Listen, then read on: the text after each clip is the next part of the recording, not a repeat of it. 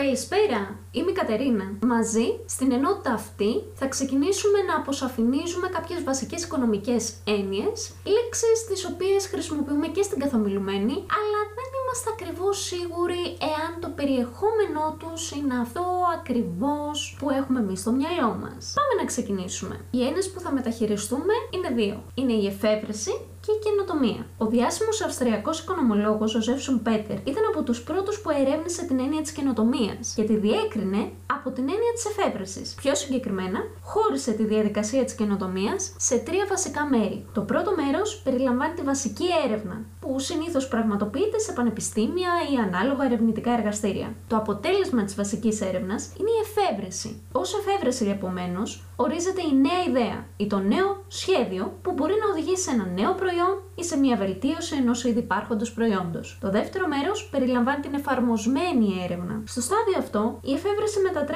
σε ένα νέο προϊόν ή σε μια νέα διαδικασία παραγωγής, τα οποία μπορούν να διατεθούν στην αγορά. Ουσιαστικά σε αυτό το στάδιο δημιουργείται καινοτομία. Αυτή περιλαμβάνει τη διαδικασία μετατροπής μιας επιτυχημένης ιδέας σε ένα νέο προϊόν ή σε μια νέα διαδικασία παραγωγής. Το τρίτο στάδιο περιλαμβάνει τη διάχυση της καινοτομίας στις υπόλοιπες επιχειρήσεις. Με άλλα λόγια, οι υπόλοιπες επιχειρήσεις αντιγράφουν το επιτυχημένο προϊόν ή την επιτυχημένη διαδικασία παραγωγής που επιτέχθηκε με τη χρήση καινοτομίας.